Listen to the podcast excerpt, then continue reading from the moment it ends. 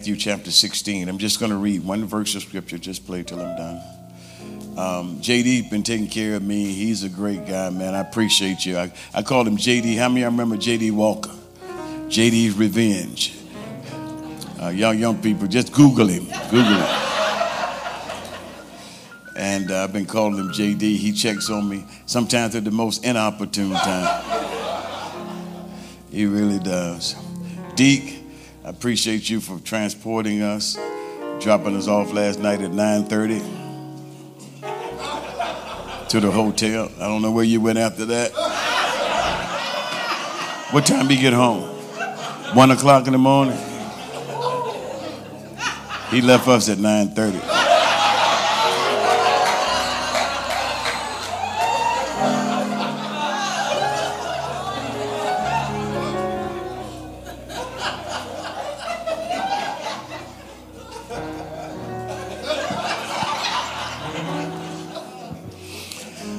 All right, there is uh, something I just want to leave with you. Not, you know, uh, not trying to preach anybody happy. I get a chance to preach all over the world, but um, I'm just believing I'm supposed to deposit some truths, some things that'll help you get to the next level um, and where you need to go, and understanding the whole purpose of the church and and why we gather and why we meet and why God has connected you to these visionary leaders. So, um, Matthew chapter 16, verse number 18. I need a little bit of monitor up here, a little bit. I already paid the sound man. Not that, never move that fast. Never move that fast. Always creep it until we stop it to the point, just barely touch it until I there you go. Just leave it there. Check one, two. This is the day that the Lord have made. And uh, I, I gave him some money and I said, now, if you mess it up, you give it back to me.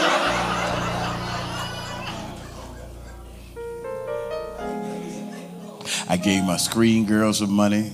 She can't mess up. She's just too cute to mess up. She's just way too cute to mess up. I asked her when she's 14 years old. She said, I'm 24. I just missed it by 10 years. Everybody in your, your respective places, I love you already. And the way you serve with the excellence that you serve um, from those greeters and ushers who point at chairs and all that stuff. I appreciate you. My mama taught me never to point. Don't be pointing. I walked in and they said, right here. I went back to the back. The guy was standing there. He said, this way. I said, man, stop pointing. I don't think he knew who I was. He was looking at me. No, you need to go this way.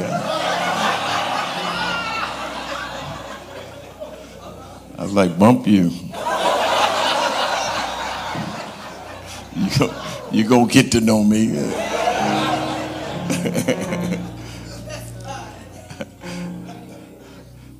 I am. Uh, I'm a lot like Jesus. I'm the same yesterday, today, and forever. But I ain't changing. I'm just who I am by the grace of Almighty God. Matthew 16, verse 18 Jesus said unto him, Upon this rock I will build my church, and the gates of hell shall not prevail against it. I need about 10 people to say amen. amen. Whenever you hear the reading of the word, you punctuate when they found the scriptures in the days of Ezra, they began to read the word from morning to noon. And the people said, Amen and Amen and Amen. And some lay prostrate before the Lord because they had been a famine for the word they didn't have. That's how precious the word is at this hour. That's how precious the word is for this moment. I'm going to tell you when to quit. Why are you so hard headed? Why are you so hard headed? I said, I'm going to tell you when to stop. Didn't I tell you that? I'm gonna have to bless him before I go to. Man. One thing about me, if I'm gonna cut you, I'm gonna pay you. It'd be worth your while. Talk about me. They, they'll know at home if I if I talk about your dress or say something about your hair, I gotta get the hair done. I gotta buy you a new dress, whatever. I never talk about people, cars, or houses. That's a nice shack you got there, boy. Man, the projects, I love living in the project. I grew up. Yes, sir. I had a hooped it just like that one. I don't talk about nobody calls or house. But if I talk about your shoes and stuff, I gotta, I gotta get them for you. So if I talk about somebody not playing when they gotta play, I gotta pay them. I gotta pay them. Now, now, seeing that you're that type of audience, I want you to, when I give you this topic, I want you to pay attention to the spelling, and I want you to lean in with me and don't don't freak out on me until I'm done. All right? And uh, he said, "Therefore, thou Peter, and upon this rock I'll build my church, and the gates of hell shall not prevail against it." From the topic, I'm here because I heard y'all are razing hell.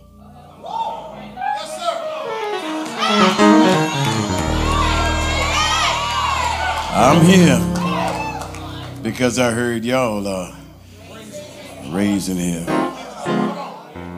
Father, thank you for this time. Bless me now, God. Please touch my mind, my heart. Thank you for those who are home in Jacksonville worshiping you and hearing the word. Take care of my wife and all of those that you put in my life till I return. And thank you for JD over here. In Jesus' name. Amen. Now you may cease. I'm here because I heard y'all are raising him. As you as you heard, I came to St. Pete for the Royal Rumble, and I'm here because actually um, I met a man that was magnetic enough to keep me from driving back home to a class full of preachers this morning where I teach homiletics and uh, a congregation that I've been assigned to by the thousands. But I've met some very kind people yesterday uh, when I came into this leadership meeting, and I felt right at home, right at home. My son and his sons came with me, and um, and they're the one who actually coaxed me to come to the Royal Rumble, along with our marriage pastors who just so happen to be wrestling fans as well. They decided to join us. We've actually gone to WrestleMania in Houston, Texas before um, together. And um, it was extremely rowdy in that dome last night 48,000 people. My mama would say that they were just raising H E double L off up in there. And um, so, this is the impetus for what I'm going to share with you today topic being I'm here because I heard y'all are razing hell. Yes, now, you'll appreciate the topic of this message once I give you some understanding yes, of Matthew chapter 16, verse number 18. Remember, Jesus said, Upon this rock I'll build my church, and the gates of hell shall not prevail. So there is literally in Caesarea Philippi a place known as the gates of hell. It's a physical place. It's a place that, a place that is at the foot of Mount Hermon. It's there. I got a bag. At the foot of Mount Hermon. The gates of hell were known to be a place of extreme debauchery. All right? Uh, all kinds of immorality of, of every kind, blatant um, sin, and a place where there was the worship of many false gods. All right? Now, before I go any farther, does this sound familiar?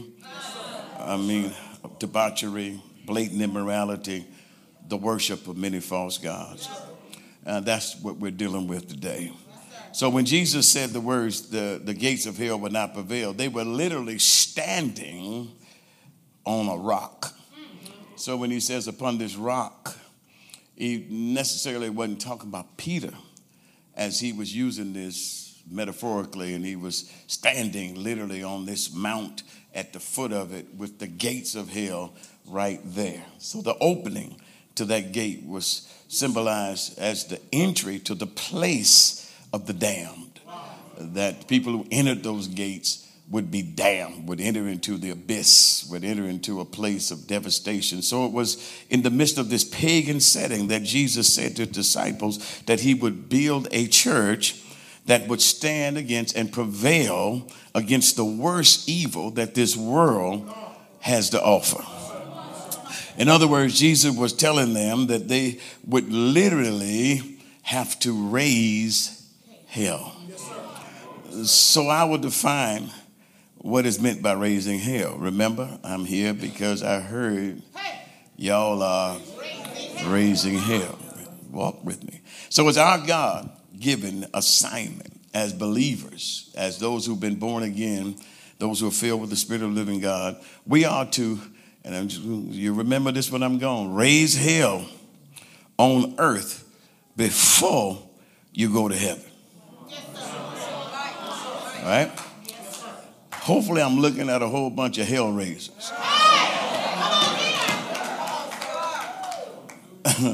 I'll leave that alone. First of all, when you understand the purpose of gates, you realize even the more what Jesus was saying, because gates are defensive mechanisms. They are designed to keep something out and to keep something in. When gates are there, you you you keep something out or you keep something in. So the job of the people of God is to go to the gates of hell or take the kingdom of God where the rule of Satan is and establish the government of God. Uh, we're commissioned to go into all the world. We're commissioned to uh, transform uh, nations. We are to disciple nations, and God wants to send us to where the activity of the enemy is. He hadn't called us to be extremists, to not go and to be so sanctified that you can't touch nothing. He's not called us to be so uh, centristic that you over here and just blending in. And so many people in the church world today are too churchy for the world and too worldly for the church. So he's trying to call us to be either hot or cold, and he wants us to be used by him. So it's the preacher's job to help remove anything that's preventing the people of God from experiencing the kind of life that God intended when he sent Jesus into the, in the world. That's Zoe life, that God kind of life, life the way God intended it to be. There's bios, it's a Greek word where it's just routine, routine, mundane existence where you get up, you brush your teeth, some of you wash, take a bath, you go to, you go to work, you, you come home, you, you, you take care of the kids, you pick up, it's just routine. And, and after a while, you be like, I'm so bored. I just, I need some me time. I, I need a girl trip. I, I need to get away.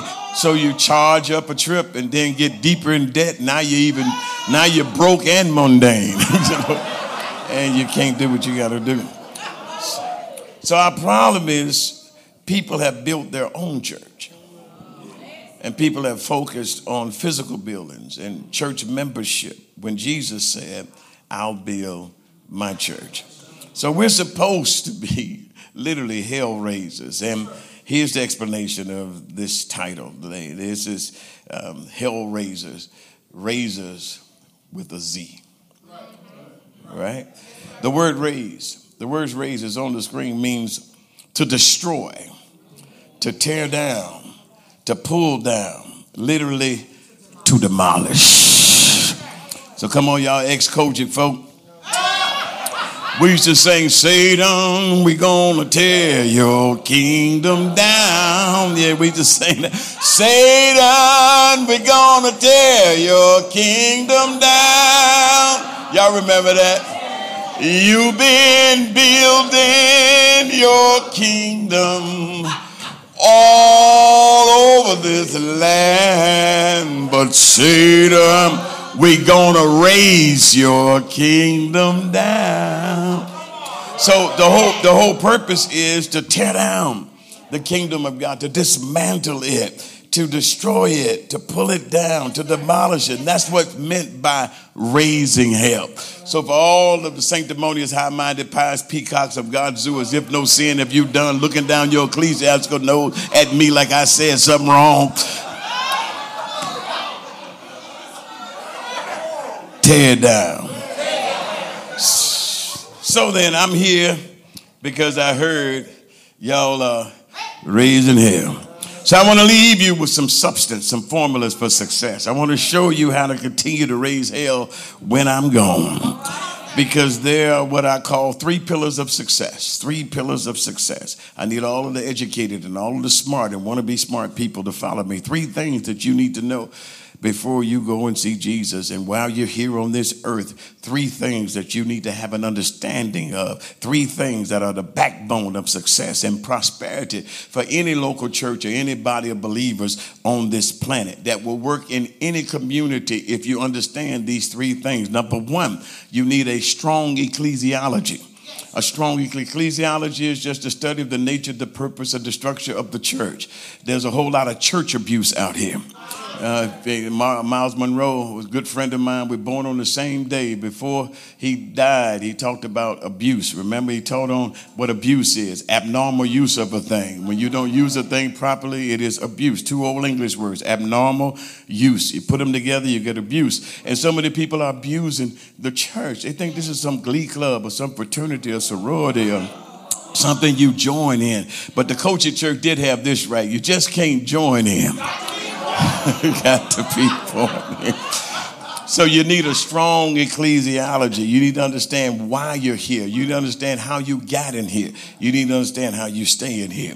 Number two, you need new methodologies and strategies new methodologies and strategies. And that's one thing I pick up with this ministry and just talking to this man and woman of God, in particular, Pastor John, when we were in Jacksonville, is that he's, he's able and, and willing to uh, try new things and, and, and step out of the norm. You know, being over here in this industrial park area of the city, in this building, transformed from a Free Will Baptist church, you know, you had to come in here and do a whole lot of work, not even physically, but spiritually to get people's mindsets right, be able to come in and to be able to hear what God is saying, and then to implement new methodologies and strategies. God gives us creative, witty inventions, and there are things that God wants to do. Some of you are sitting on uh, a new invention or something that could that could change the world that could change the world. I have a guy affiliated with one of our churches who just invented the, uh, a, a, hook, just a small piece of equipment that will keep a tractor trailer from jackknifing.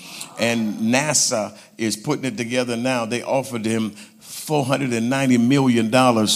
Um, just to let them have it, he said, y'all gonna rip it off. Y'all gonna make more than that. He'll take no less than a billion dollars. So you never know what's, what's there. But also new methodologies and strategies in reaching people. And you got to know what bait to use when you're trying to win people. When you you got to know how to relate to people. You got to know that. And then thirdly, for all of the spiritual people, the power of God. The power of God. See, some folk be like tripping. They be like, I don't know about that theological stuff, the eschatology and all that kind of stuff, and new methodologies and strategies. But you need it power.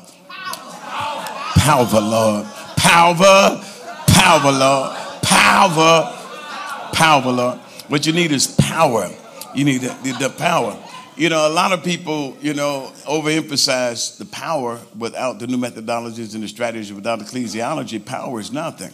So what happens is when you're filled with the Holy Spirit, even speak with other tongues, it doesn't make you goofy or spooky. It makes you relevant and they were filled with the Holy Ghost, and there were Parthians and Medes and dwellers of Mesopotamia and Pamphylia, people that had come there for the feast of the festivals that were taking place annually at that time, and they heard them in their own languages speaking the wonderful works of God. Right? They were able to relate to them because they were filled with the Holy Ghost. When you're filled with the Holy Spirit, it doesn't make you weird and strange. You might quicken, hey, you might quicken, but my God, you're going to be able to relate to the meth addict. You're going to be able to relate to the prostitute. You're going to be able to relate to the homeless. You're going to be able to relate to the incarcerated. You're going to be able to relate to the, y'all not helping me here. You're going to be able to relate to people. It gives you power to be able to minister to folk effectively and they understand what you're saying and you know who they are. So being filled with the Holy Ghost doesn't make you spooky spooky, it should make you relevant. So, this message is about being or becoming a transformational church. Say that transformational church. And transformation is simply change. Change. You guys are deliberate in being change agents and transforming the lives of your members. I want to say that to the Andersons and um, they're deliberate. Now, I want to I want to just lay this out to you so you'll see where you are and who you are because you're transforming your members. And um, when you transform these members, you can transform this community. God has given you a burden for St. Pete, and this Pinellas County, and you've got work to do. And you're doing it deliberately and purposely. I just looked at your stuff this morning coming in, some of the small groups and the things that you're doing and the stuff that you've been intentional about and enabling people and equipping people. You're not just a leader, you're an equipper. Yeah, the apostle, prophet, evangelist, pastor, and teacher are to equip the saints for the work of the ministry, for the building up of the body of Christ. And you're equipping them. And that's a wonderful thing that you've been able to do that. You're transforming their lives, right? But let me tell you why I'm here a transforming church or transformational church needs a transformed or transformational leader. In my short time with Pastor John and Pastor Kim, I know they've been transformed. I know they've been changed. And I'm so glad Pastor Kim has been changed because if she act this way saved, I just can't imagine.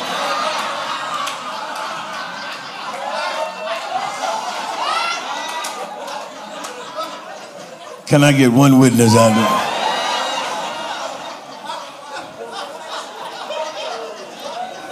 I said to myself after I had dinner and stuff with her, I said, Lord, I should have met this lady before I got saved. I'm glad you didn't met this lady. But but um, they've been changed. And uh, what we're doing in Jacksonville is a result of me understanding that I too have been changed. I have transformed. I'm not your typical preacher. I'm not your typical pastor. I'm not your typical. I mean, we believe in manifestation. You know, a lot of people got a lot of talk, but I don't even practice what I preach. I preach what I practice. And so, so many people have these prophetic utterances and stuff, but no manifestation we've been able to see manifestation. And so my testimony was simple, man. I was at home with a glass of Jack Daniels in one hand and weed in the other, and Prince singing the night I'm a party like in 1999. I was sitting on my couch, minding my own business. God remember my witness, and the light was shining in, and I was just miserable with life. Didn't know I had a God-sized hole in me. I just started weeping in the presence of God. When they were singing "Come Jesus," in that song right there, girl, I almost threw this microphone up there and hit you because that's exactly what happened.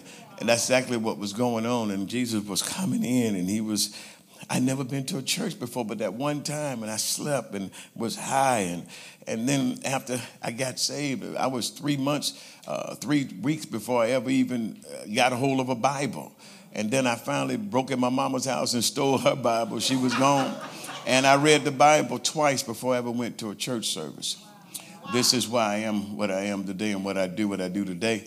And when I finally went to a church service like a month and a half after, I got there, man, and they I was like, what's going on? They were they were learning the vowels. Hey, hey, hey. E, E, ah, oh,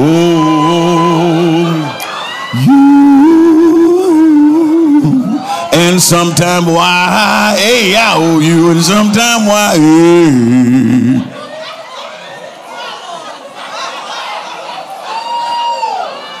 Does anybody remember them they were learning about? And I had no idea what was going on. I had come in there and I had I had never had a suit before. I never wore no suit, just rent a tuck if I had to have an affair or something. Uh, affair, an evening affair, not bad. And so um, I came in, I had a 19 inch neck. I played ball, I was about 245. I had a 19 inch neck. I had on a shirt that was 15 inches. I never tied a tie, so I went to the store and bought a clip on tie. I had it down here on the second button down here because it wouldn't fit up here. I couldn't get it close. So I had it right here. I had on a pair of pants so tight I had to jump off the dresser to give it. I'm on the dress pants. You know, you had to, I had a lime green push, bush comb because I had a shag, you know, pull me I had a lime in my pocket. And I went to the church and I walked the aisle. Our first time in a worship experience. Now saved. I'm crying all the way there. I get to the door. They open up the door. I come in. They sit me and then I just get, I'm, I ain't sat down yet, right? And I'm just up there. They started taking my comb. They took my, like I'm to choke on it or something, you know, like I'm to hurt myself. They fanning me and stuff. And then that's why I couldn't give it to you today. They tried to take my Bible. And I had that big old Bible, the one you sit on the dining table when you come in there. Had it under my arm. and they started trying to like like I was gonna hurt myself. And so I was pulling with the lady. I said, "No, ma'am, we're pulling with the lady," and she pulled and went back and fell. So now I don't come to worship for the first time. I don't knock the lady out, knock the lady down. That's how I started. That's how I started. The first time I ever took the Lord's Supper, I was the pastor serving it. The first funeral I ever attended, I preached it. The first wedding I ever went to outside of my own, I performed it. Never had any training. I had been to a church service three to four times before I preached my first public sermon. I didn't know how to do nothing. When they put that Lord table, it was like they had a sheet down there with, and it had lumps and stuff. I don't know. I ain't never seen that before in my life. And I asked what it was. They said the body and the blood. I saw the head and the stomach. I said, he got a big old belly, big old.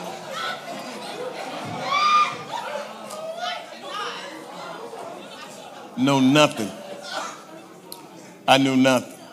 So, me not knowing nothing, me having been transformed, because my expression is I was a no good, good for nothing, no down, coming to it, backbiting, whoremongering sinner on my way to hell. But God, who is rich in mercy with his great love, wherewith he loved us, saved me. Don't look at me like that. And such were some of you.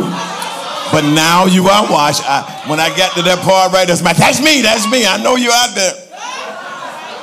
So let me let me hasten. Let me preach here a little bit. I, I used to do that. I had no type of, of physical model of a transformational church, even though I had been transformed.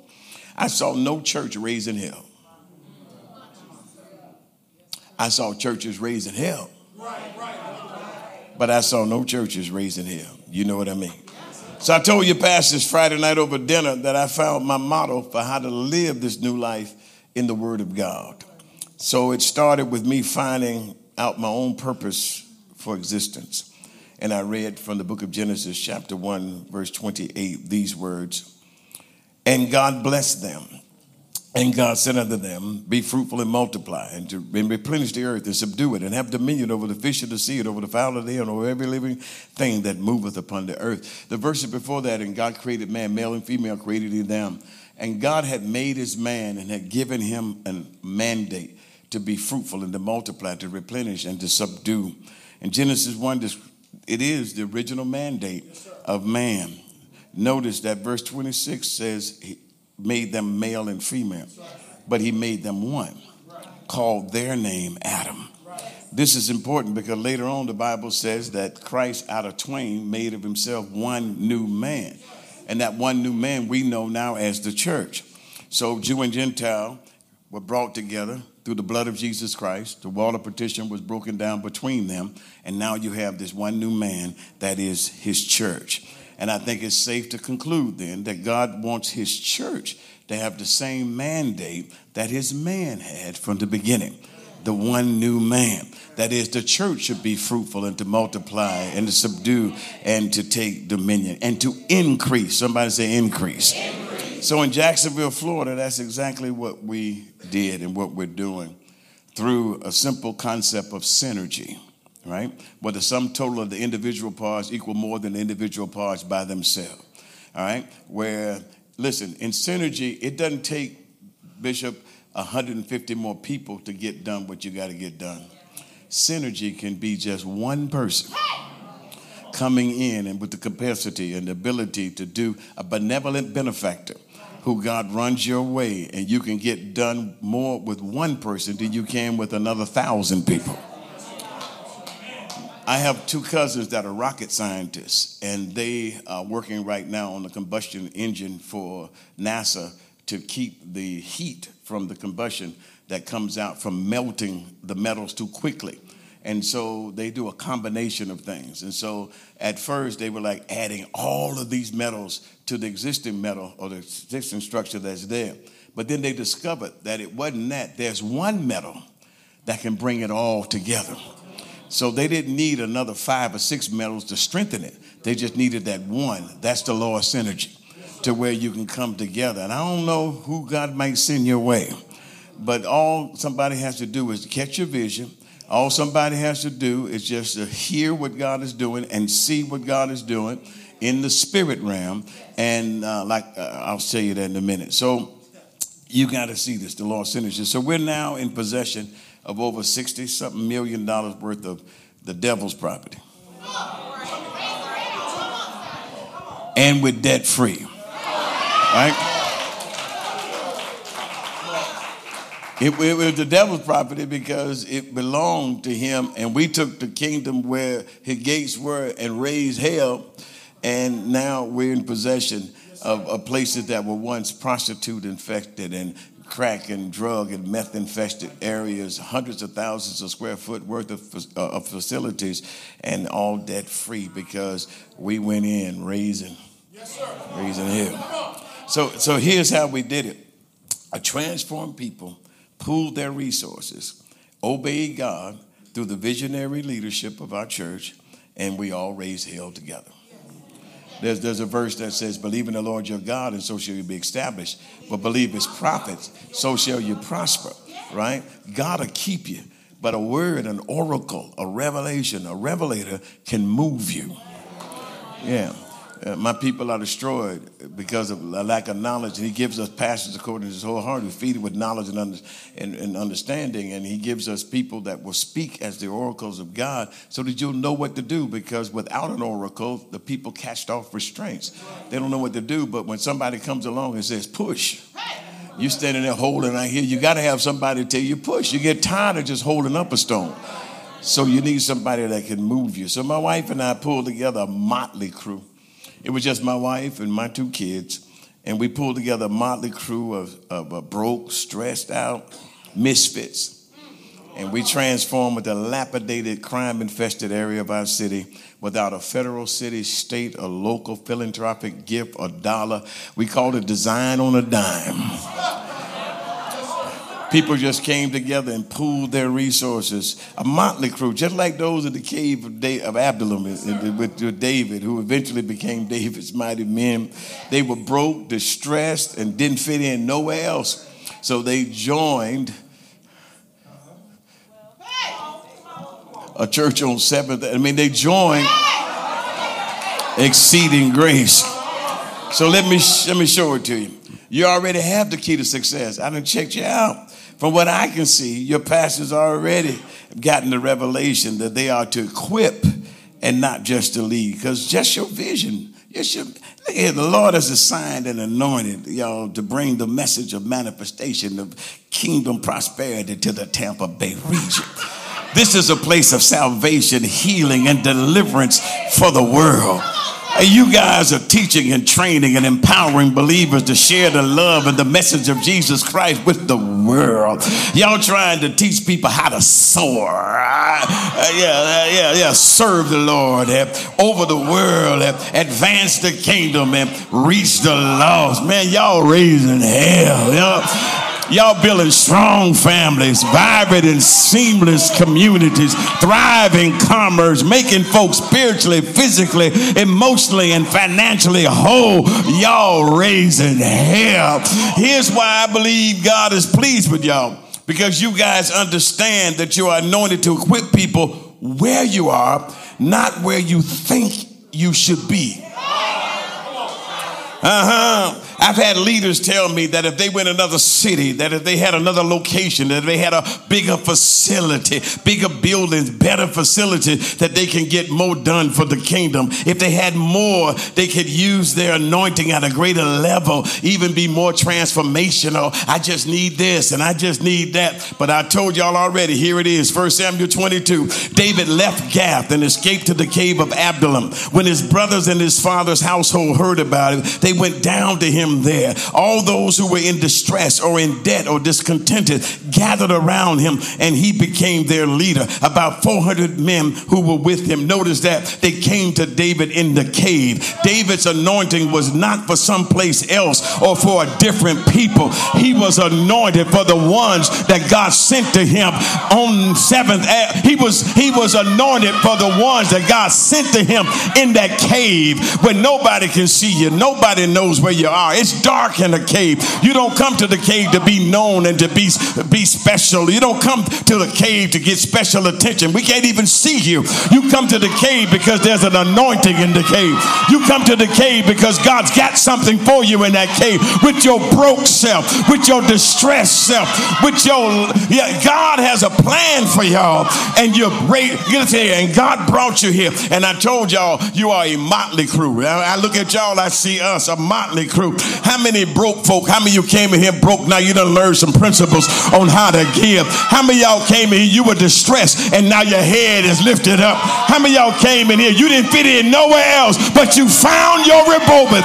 You found your place right here. That's what I'm trying to tell you. He was anointed to all of them that came to him on seventh. I mean, in that cave, he was anointed for them. Sit down, because y'all making me nervous here. It was a motley crew, stressed out, broke, didn't fit in anywhere. I'm going to say that again. Broke, stressed out, and didn't fit in anywhere. But those same people became David's mighty men. Those same people began to run through troops and leap over walls. Those same people, matter of fact, they were the ones who financed Solomon's temple because they came broke, learned from David, and now they were the ones that raised the biggest offering ever and built that temple. If you can't transform people where you are, going someplace else ain't the answer. So y'all need to learn how to celebrate this place here. You need to learn how to thank God for where you are. Stop telling people, well, one day we going here, one day. All right, tell them that is vision, but don't act like you ain't satisfied with where God put you. Because where you are is where God wants you to be. You can't be here and wishing you were somewhere else. Your mind can't be here with us and your body on the other side of town, and your body can't be here with us and your mind on the other side of town. Bring your body and your mind together and celebrate God right here where you are. Somebody throw your head back, reach back down, and shout in here. Now, sit down one more time because key to this whole thing is tied to your ability to hear the Lord.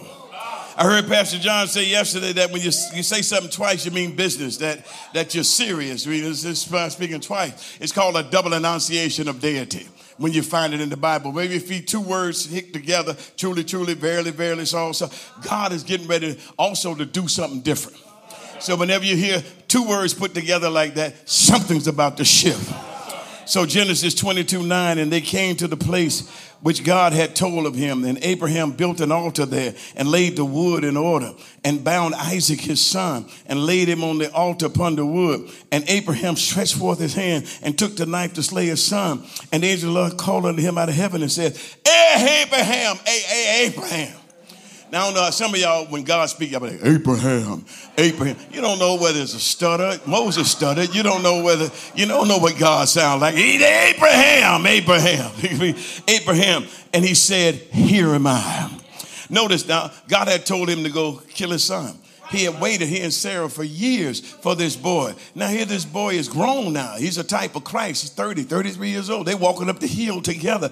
He got the wood. He asked his father, Father, I see this, I see that. Where the wood, where the sacrifice? And he said, Just come on, God's gonna supply a sacrifice. They get up to the mountain, they take the knife, Abraham, after they build everything and put the altar there, was finna run the boy through. And then a word came, Abraham, Abraham, kill him, don't kill him. Whenever God speaks twice, something about to change. And there was a ram stuck, stuck in the thicket. And there was a lamb that was there, a ram that was for the sacrifice. And so Abraham didn't have to kill him. So they come back down off the mountain and the people are down there saying, Abraham obey God, don't he? always obey God. He does everything God tell him to do. He just got up and left his family and his kindred. Abraham believed God, and God accounted to him for righteousness. So uh, look here, Abe. Uh, uh, just got a question for you. I, I, thought you said God told you to, to uh, kill the boy. And uh, he did. he said, Well, uh, your boy is still with you. Yeah, yeah, he gave me a second word. See, you, you'll never, hear me this, you'll never, ever be successful doing what God told you to do. You'll only be successful if you can do what He's telling you to do. Had Abraham done what God told him to do, Isaac would be dead and I wouldn't be here for the Royal Rumble. Y'all got to hear me here. But because he was able to do what he was telling to do, so when you, God told you to buy this building, God told you to get that piece of property, God told you to sign this note, God told you to do that. Yeah, God told you to do it, but what's He telling you to do now? So every good preacher can say, "Ah, y'all go ahead and follow me." I know y'all talking about that didn't work there, that didn't work there. It didn't work because God said, "John, John." It didn't work because God is speaking another thing. God is saying, no, kill him, don't kill him. God is saying, buy don't buy. God is saying, go there, don't go there. I know y'all looking at me cross-eyed and, and carried on, but every good preacher in the country needs that verse of scripture because when they come down off the mountain to the business meeting, they'll be able to stand up and say, well, I know what I told y'all, but that's what he said. Now here's what he's saying. I told y'all we had a relationship with this group and, and that group and this one and that one, but here's what he's saying now. You got to be able to obey God now you got to be able to do what he's saying, not what he's saying. So many people are stuck in these buildings and stuck in certain locations and stuck in certain denominations and stuck in certain orders and stuck in certain teaching and stuck in certain stuff because that's what God told them to do. But ain't nothing like opening up your mind and your heart to what God is saying to you right now. And God is saying to y'all right now, exceeding grace, get ready for whatever he's going to do. And it may be different than anything he's ever told you. You're going to hear some things and see some things you ain't never heard before. And it's not because he didn't tell you that, but he's telling you something else. Can you handle a second word? Now sit down because there's some enemies in here. There's some enemies. There's always enemies to transformation. There's always enemies to a transformational church. There's always enemies to hearing a second word from the Lord. There's always enemies of obedience to God. There's always enemies of the vision of God. There's always enemies of the move of God. There's always enemies of the beginnings of God. The enemy wants to stop you before you ever get there. There's always tried to kill him in the wilderness because of doubt and unbelief. Tried to get him when they crossed over into the promised land with Jericho staring them in the face. Seven nations greater and mightier than them. What you have promised you by God job is in possession of somebody else right now. Right now. Whoever has your new facility, you ought to just send them a letter right now. If you ever seen it, say, keep the yard cut, keep the grass cut, keep the windows clean. We're on our way.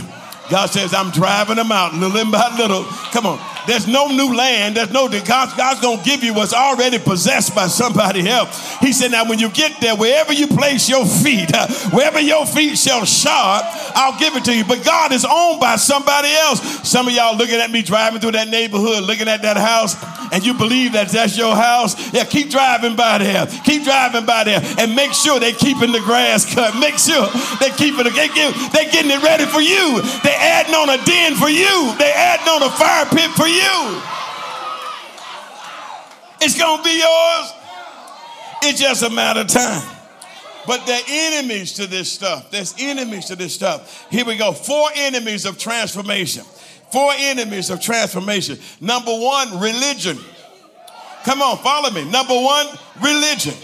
Religion. Religion is man's activity and what man does to think he's pleasing to God. So you can be ushering and be just lost you can be a camera person, be just as lost. You can be a deacon and be just as lost. You can be religion. Religion is human activity that you think pleases God. It is man's efforts to be right with God. Religion, man. Have you seen religious? When we're talking about religious people, we're not talking about pure and undefiled before God. We're talking about a bunch of activity that God ain't even that God winks at.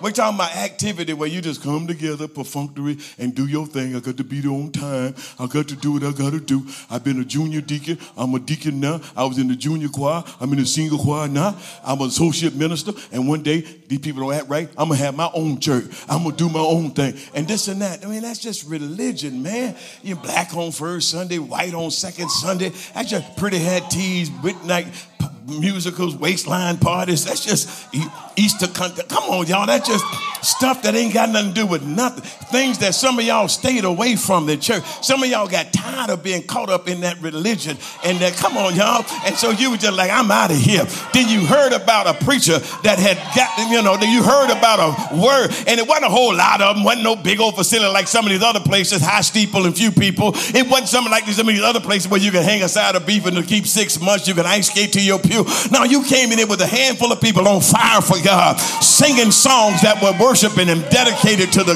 King of Kings and the Lord of Lords. No hymn book, no stand on the first and the second and sit down on the third. No songs like that. Listen, I ain't never raised, well, I did raise some hymns back in my day. I raised a few hymns. I raised a few hymns. Then I got married. But you got to understand that God is doing something and religion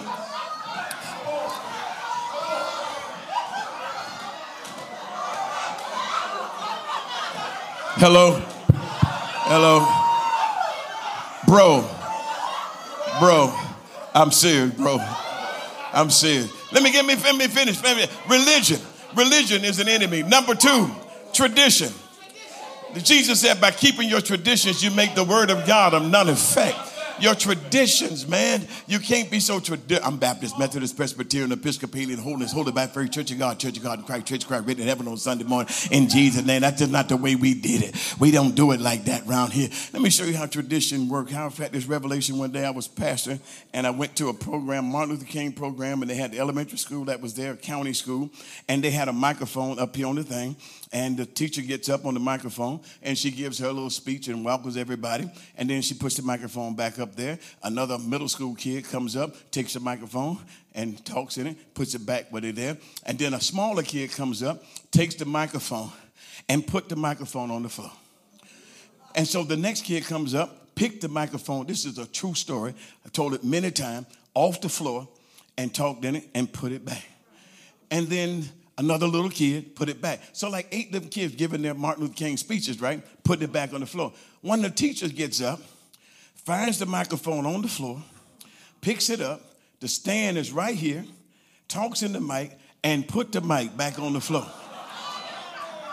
Because tradition said that's where it was when I got here. And a whole lot of people who just stuck on the way it was when you got here, stuck on what it was when you joined that church, and you're stuck in tradition, but the mic stand is right here in front of you. How many people in here want to put it back on the mic stand? How many people want to line the church and put it back in God's hand? Put it back where it's supposed to be. Make it transformational. I'm, I'm, number three, ignorance. Ignorance. Ignorance. The Bible said, now if any man be ignorant, let him be ignorant still. He, he lays it out. He said, here's how you use the spiritual gifts. Here's how you do that. But if you're going to be ignorant, be ignorant still. Ignorance just simply means that's not a negative word. Don't somebody call you ignorant. That just means you don't know. You ignorant, man, to that. You know, they might say it in an ignorant way. but ignorance is just I don't know. I, do, I just don't know. And, and so many people say, well, I don't know about that. I don't know about now. He talking about what he talking about doing now? Talking about what? What he talking about now? I don't know about that.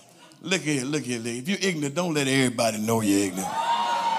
Listen, don't be telling everybody you don't know. you know, everybody know that.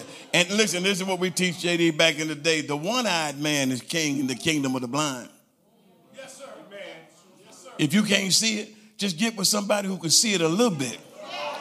Ain't got but one eye, but when you when you follow them, you, if all y'all blind, you got to get you a leader that can see a little bit just a little bit. Where we at now, Beth? I hear water. Is that a waterfall? waterfall. Just keep following me, baby. I got you covered. I can see, baby. I can see where we're going. I can see where we're going. Well, I can't see nothing. That's why you need to follow. Just hold on. You just need to hold on. If you can't see nothing, just shut up and follow. If you can't see nothing, if you don't understand it, just shut up and follow. But then lastly, the enemy is, the last enemy is the law of first truth. It's the first thing you heard. Why would somebody that you love lie to you? Why did your first bishop lie to you? He wasn't lying. He said this. The Bible said that if you ain't baptized in Jesus' name, you're going to hell. And that's the first thing you heard. So now when you hear somebody baptized in the name of the Father, Son, the Holy Ghost, you call it a three-headed demon because of the law of first truth.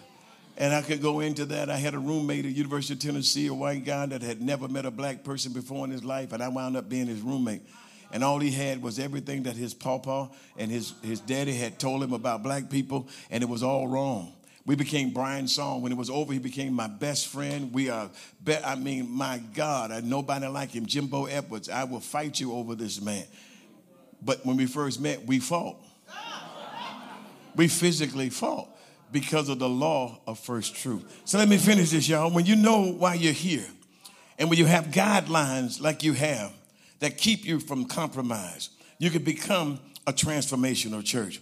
I saw yesterday your vision on the screen for new members and for baptisms and all those things for this upcoming year. It's always good to have vision and goals and objectives and but means and even philosophies and that guidelines, core values that keep you from going astray, that keep you focused. But it's pretty obvious that you can have impact, y'all, and y'all got to get this before I go back to Jacksonville without a whole bunch of people. I got a book that I'm writing. It's called Mega Church Impact, but church is scratched out. It's just mega impact. The front of the book will read mega church slash crossed out impact. Mega impact. You may never have a mega church numerically, but you can have mega impact. Jesus took 12 and turned the world upside down. You can have mega, them that have turned the world upside down have come here also.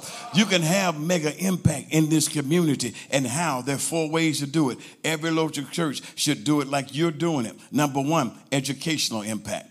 I was so blessed to see your uh, homeschool to uh, connected and, and folk and your willingness to train all your kids. And your kid turned out good too. Yeah, they look good too. Look healthy, like Daniel and them Hebrew boys. They they look fairer than the rest of the other folk here. Yeah, her daughter came into the room this morning, and I looked at her. I looked at them. She was kneeling down together. I say, "You did that." You you produced that, yeah. That's pretty good, and and they're sharp. Uh, so educational impact. We have a Christian academy with hundreds and hundreds of kids, and uh, we're well known around the world, around the country. And God has blessed us, but we wanted to make sure that we didn't complain about the school system. We just started our own. Number two, economic impact. Economic impact. Well, you, you know, you, you got to impact a community economically. You got to create jobs and vision and have places for uh, vendors and people in your church, entrepreneurs, to combine their, their, their, their, energies, they synergize and come together and, and have an enterprise center. And if you ever come to Jacksonville, we own a mall. I mean, a real, the, the, the the, the second fully enclosed mall in the state of Florida. We purchased it, 400,000 square foot of facility, uh, and, and we businesses and shops and stores. I can't even begin to tell you the numbers of businesses that we started in stores, from a federal credit union to law offices to Greyhound bus terminal to, I mean, you just name it. I mean, restaurants, financial services stuff. It just, it's just there. 22 lane bowling alley, fitness center, indoor pool, jacuzzi, steam room, sweat. There's stuff, just stuff. Event centers and virtual offices, just stuff, just stuff. Economic. And again, and, and 30% of our employees are unhirables. They're uh, convicted felons folk that they were going to throw away. I got, I got thugs. I don't have an alarm system on any building. All those properties, I don't have an alarm because I got thugs working there. I got thugs. They'll tell you in a minute. You mess with this if you want to. They say, I, I, I got them, Bishop. I, we, we're going to take care of that. We saw a dude last night. We're going to be riding tonight. Now. We go. So, so, so economic. Listen, listen carefully. We, we employ over 260 people full time. Full, full time. We're the largest employer in the west side of all of Jacksonville and it's just absolutely it's absolutely amazing uh, then you have social impact you got to feed the hungry clothe the naked visit the jails and the prisons the nursing homes the hospitals take care of the widows and the orphans the outcasts the disenfranchised you got to take care of the people the pathos in your community the pain and the struggles that people go through you got to have a burden of compassion for the needy and the broke and the and the lame the poor you'll have with you always and you've got to give vent for them. You got to make way for them. You got to embrace them. You don't take them and say, sit under my foot because they don't have the principles down pat just yet. You don't know what the hell people have been through. And people have been divorced and left and robbed and, and raped and maimed. And people have been uh, mentally abused and, and sexually abused and going through some stuff. And we got to have a burden for them. We got to be able to say, oh, I don't know how you got the condition that you're in, but we love you with your crazy self. We got you. Come on in with your crazy self. No, you don't look like us. You don't dress like us. Matter of fact, you done changed to a pronoun, but we still love you with an everlasting love. And God loves you and has a plan for your life. I wish I had somebody. And then lastly, spiritual impact. Spiritual. And I'm done, y'all. Just a second here. And, and, and, and spiritually, you know, by the way, and I'm going to show you how that works because we spend so much time spiritually, we do nothing temporally or physically. And this is what we're known for around our city uh, and around the world. We've accomplished this through what we call Luke 10 transformation. Mm-hmm. It says, number one, you come into a city and you bless that city. It should be on the screen. You bless that city. You speak peace to, no, it's not on there. Don't worry about it. It's not on there. You speak peace to them. And then you fellowship with them and you listen to them. And then you minister to their felt needs. You address the needs. And then you tell them the kingdom has come. If I was moving to, to uh, St. Pete and beginning the ministry here, I would smell the atmosphere. I would come in, and the first thing I would do, and I say, God, thank you for putting me here. This is my assignment, God. Thank you for allowing me to come into this area. Now, God, give me a burden for these people. Now let me meet the people. Then I would fellowship with them, find out what the needs are, what's going on, who's who, who's running the streets, who's doing this and that. You fellowship with them, you eat with them, and then you heal those that are afflicted and you, you take care of the felt needs of them. You feed them because nobody wants to know how much you know until they know how much you care. So you feed them, and then you tell them, you know why I'm here? The kingdom has come to you. Yeah, to, I come here to raze hell in your life. I, I, come here to bless you. So bless them, fellowship with them, meet their felt needs, proclaim the kingdom. I want to leave you with something to look forward to. I need you to tell somebody right now, or just say it as loud as you can. Here comes the church. Come on, say, here comes the church. Jesus said this to his disciples before he left. He said, Go into all the world and preach the gospel to every creature. That word that go means to take a journey, to take a walk. In other words, get to stepping. Tell somebody, get the stepping. Stepping. Like these folk right here, get the stepping. Just, just get the stepping. It's not just a commissioning to preach, y'all, but it's a commission that includes what to preach. And that's where we are in the church today. Got a whole lot of preachers, but folk don't preach nothing. Uh, every word should be weighty. Every word should have a response of what is my responsibility? What should I do? I didn't need no drums. I ain't need that right there. I ain't need that right there. But since you over there, you can do whatever you do right there, any flat. But don't you hit them drums on nothing about ching ching. I don't do that. And don't you try to follow him to six, four, five, one. Yeah, one, four, five, six. Don't you follow him on that over there, listen to him. This boy, I'm gonna tell you about him later. So I know you the pastor's son? No, where the pastor's son? He was over here, right? Why you ain't playing today? They told you about me, huh? All right.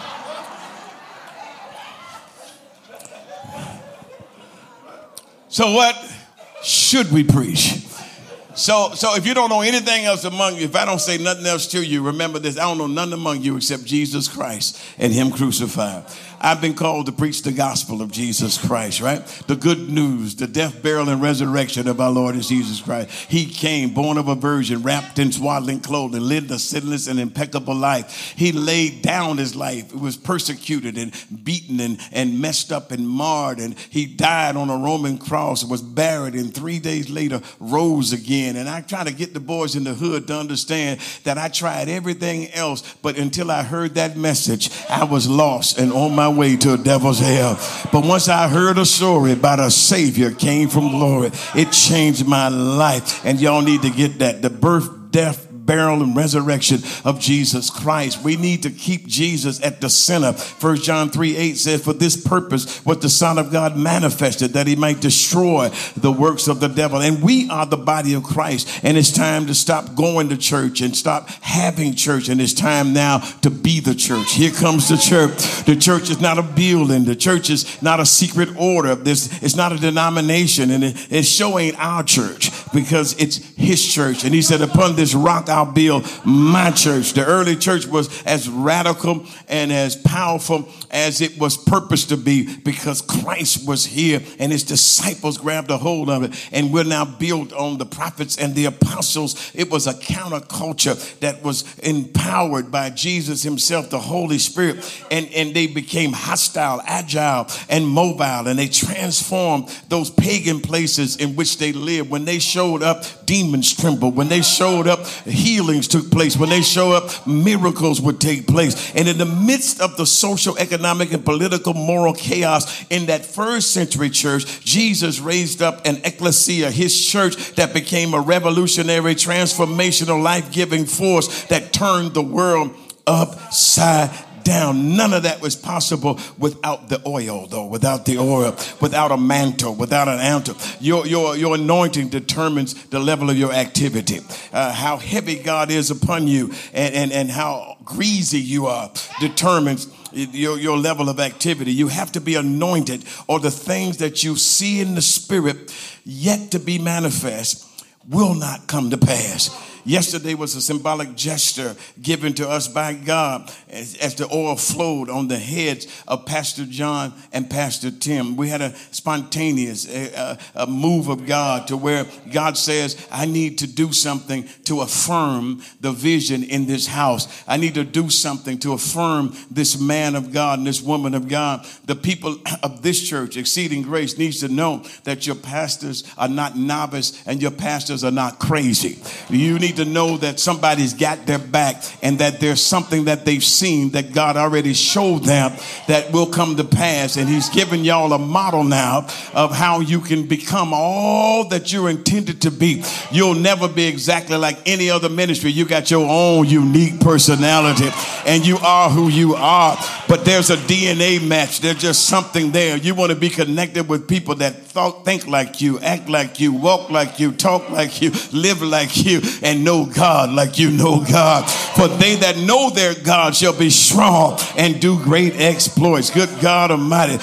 This mess that we're in out here right now in the world is a job for the church. The transits, the homeless, the beggars, the hungry, the needy, the addicted, the racist, the gangbangers, the thieves, the robbers, all this political divide and what's about to happen in our country, it's all a setup. God has let every bit of this happen on our watch. God knows we can handle it. I don't care what it looks like, God knows we can handle it. We have been brought into the kingdom for such a time as this. God knows we can handle it. But Jesus said the gates of hell would not prevail against the church. Never forget, partnerships have got to be formed. I got to get this in. I was going to stop, but let me get it in. It's okay to partner with city officials. It's okay to partner with philanthropic donors. It's okay to, to partner with the Cyruses of this world. We've got to partner with community first responders. Governmental agencies have funds and they can't understand how they're going to change things. They don't understand our hoods. They don't know uh, where to turn. But I promise you, we know because Ray Ray and Pook and them off up in here right now, we know we come out of the hood. How many y'all came up out of the hood? How many y'all got family in the hood?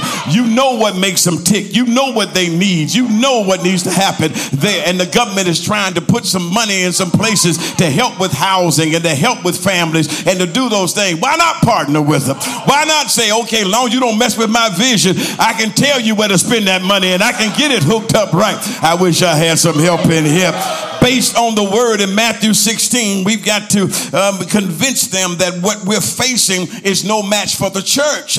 When I sit in these meetings with the mayors and the governors, I was appointed business ambassador by the governor of the state of Florida. I won entrepreneur of the year in the entire state of Florida, Jim Moran Business Institute, Florida State University. I've never had a business course a day in my life, but God gave me acute wisdom on how to do business. I've sat on boards of television stations corporations and boards of big companies and all this kind of stuff. ain't never had no business course whatsoever. But the favor of God on my life and the anointing of God on my life made room for me when I walked into the room.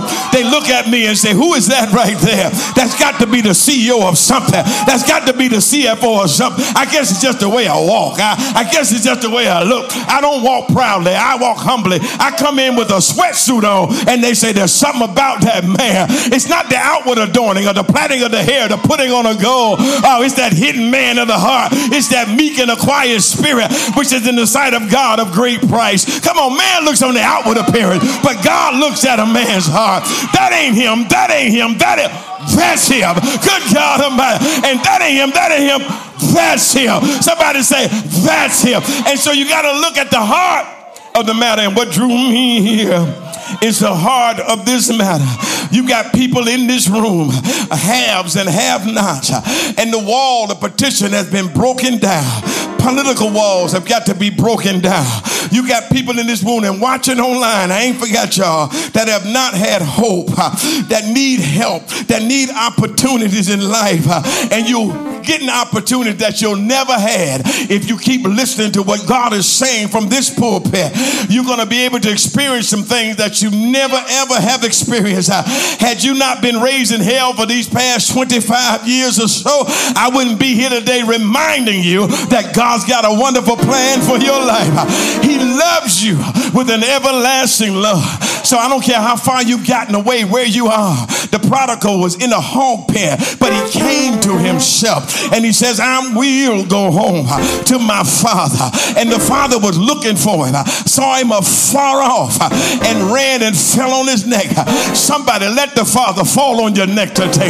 Let God bring you back home. So listen, if we ever close these doors, in Jacksonville for one day, there'll be lines of people and crowds of folk whose whole day has been disrupted. Can you imagine being that type of synergized place? that, that, that type of place where you become the hub and the, and, and, and the epicenter of your community where people have to come by here every day, where the doors are open 24 hours a day, where you don't have security or build on nothing. You got people there taking care of the needs of people. Come on, the community in the church because the church is in the community and people can't ignore you because of the favor of God on your life, because of the anointing of God. And by the way, ain't none of this coming to you. I'm going to tell you this because I got to share with you before I go. You got to get up and go get him. You can't sit there and listen to the preacher preach his guts out and you don't do something about it. You don't sow into it. You don't show up and serve in it. Come on, you don't make an effort to help to hold up his arms, hold up her arms. I wish I have somebody. So let's serve notice to that lying devil here comes the church. Here comes the church. There's an army rising up. They ain't but one Lord, one faith, one baptism, one God and Father who's above us all, through us all, in us all anyway. They ain't but one church. But I'm going to tell y'all this. Jesus said, the gates of hell shall not prevail against the church. What does that really mean? Watch this. I told you gates are defensive mechanism. Y'all get ready for this because this is going to be a little different. And so when you uh, have gates, you put them up to keep something out, keep something in right? The thief cometh not but for to kill, to steal, and to destroy. The devil has stole some of our joy, stole some of our peace. Come on, stole some of our righteousness, stole our family members, stole our children, stole our marriage, stole some of our minds. But when Jesus comes in, when you realize that he's going to build his church, when you realize that what's going on, then you can go to hell, go to the gates of hell, and take back everything that the enemy has stolen from you. I got to tell somebody this, got to tell somebody this. I told you that when you're saved, before you go to heaven, you got to stop by hell and raze some hell. So, so uh, you got me now? In order to get your stuff back, you got to go to the gates of hell and demand back from the enemy what he's stolen you. Uh, so, what I need you to do, you probably wanting to do this for 25 years. I want you to look at somebody or turn to somebody and say, Go to hell.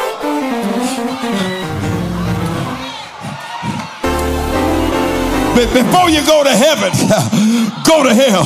Before you heaven, Jesus went down into hell and took the keys of death, hell, and the grave.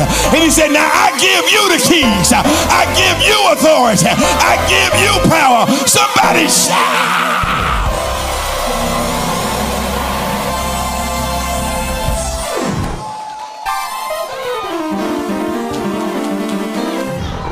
I'm here. I'm here. I'm here. I'm here because I heard y'all are razing hell. Tearing down the gates of despair in the hearts of the minds of people. Battling against the current pathos. Everybody standing if you can. I just want to, as one exceeding army, stand together. That you're tearing down things. You're helping young people to realize that this thing is real. You're getting people involved in small. I mean, I just took a look this morning before I came in. I said, man, I should have looked at this last week. I'd have had something to preach.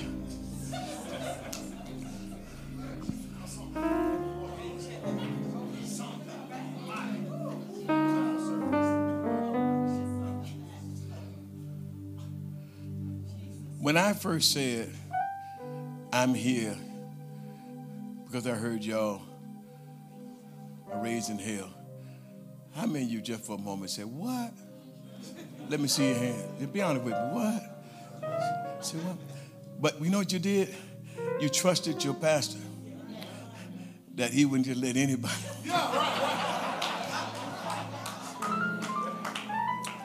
but you see how religion and tradition and ignorance and law of first truth can impact what God wants to say to you. One of those things could have put a wall up, and you thought I was cussing. You thought that was an inappropriate title when God calls us to be hell razers. To go to the gates of hell and establish the governmental rule of God and take over. We went into one of the most dilapidated communities in Jacksonville and literally took over. We stuck our stake in the ground. Four beautiful locations of just activity. Forget the buildings they just house the activity. Hundreds and hundreds of people a day, thousands total a day on those properties, all day long. All day long. If we were to close any of those buildings, people's days would be ruined because we're there razing hell. And I believe that God is going to use you guys to raze more hell than anybody around here. And when you start razing hell, people are going to come from the north, the south, the east, and the west. I told them my first facility, when they walked in, they saw, Idella saw it. My son said last night, and Harry said, Man, I thought I was back on Seaboard Avenue. Our first facility was very similar to this. Now we have our children's church seats a thousand people, right? 4,000 people in the auditorium, you know and other facilities. I still have the old sanctuary. I still have the old gym. I still have the first thing, the second, the third. I still have those buildings and those facilities too. Hundreds of hundreds of people. That can, I can do conferences with hundreds, hundreds, thousands of people, thousands of people. But we didn't start that way. They came to a cave, distressed, discontented, and misfitted. Discomfort. They didn't fit nowhere. How many y'all found out you couldn't stay Baptist. You, you, you, couldn't stay Methodist. You couldn't, you couldn't even stay COGIC. Shanda. You just didn't fit in. But you found a place where you fit perfectly.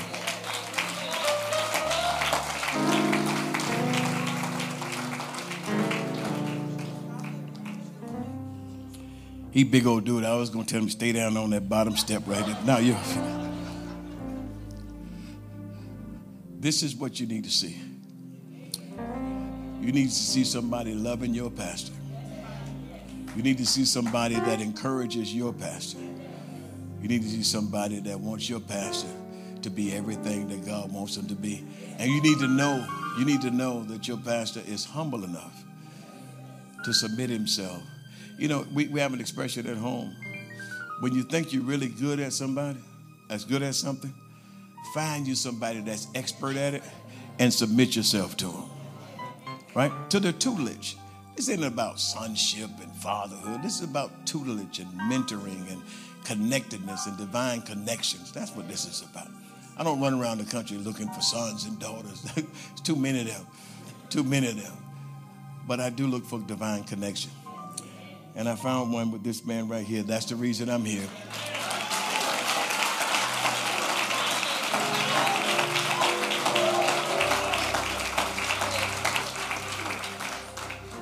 And I'm gonna stop talking about how thuggish your wife must have been before she got saved. I'm gonna, I'm gonna make that commitment. I'm gonna make that commitment. Now from now from now on, she just she just pass but you guys have been able to produce some wonderful children, obedient children. All right, boy, you can keep the, you can keep that money. And I do owe you before I go. I definitely owe you. Look here, this guy right here though. I love you, man. I do. I do love you. You need to know that. That um, that you've been nothing but a blessing, taking care of your pastor, making sure that everything was straight with me, that I was okay, and that you guys were doing what you got to do. But then I met Mufasa.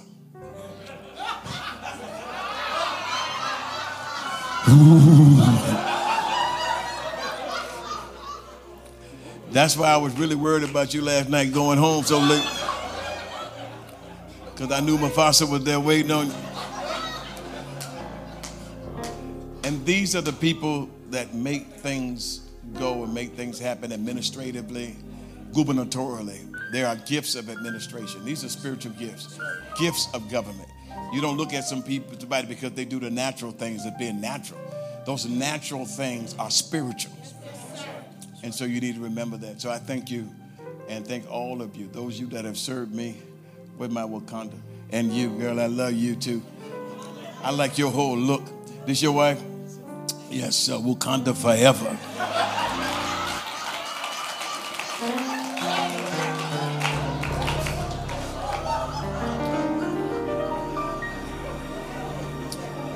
So my point is saying all that is the people that I've met the worship leaders. Where my girl that was singing that song, that were really going in on that song.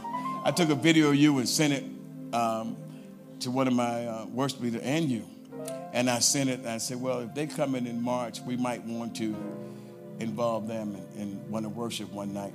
Because it looks like the, I got a call yesterday uh, for the last night of the conference. I've got Fred Hammond, Hezekiah Walker, Donnie McClurkin, and uh, Marvin Sapp uh, might come in and, and, do that last night for us.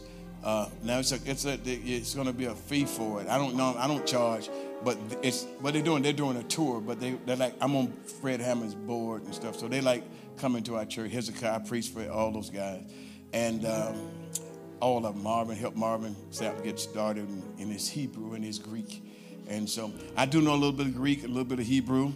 The little Hebrew runs the pawn shop, the Greek runs the sandwich shop.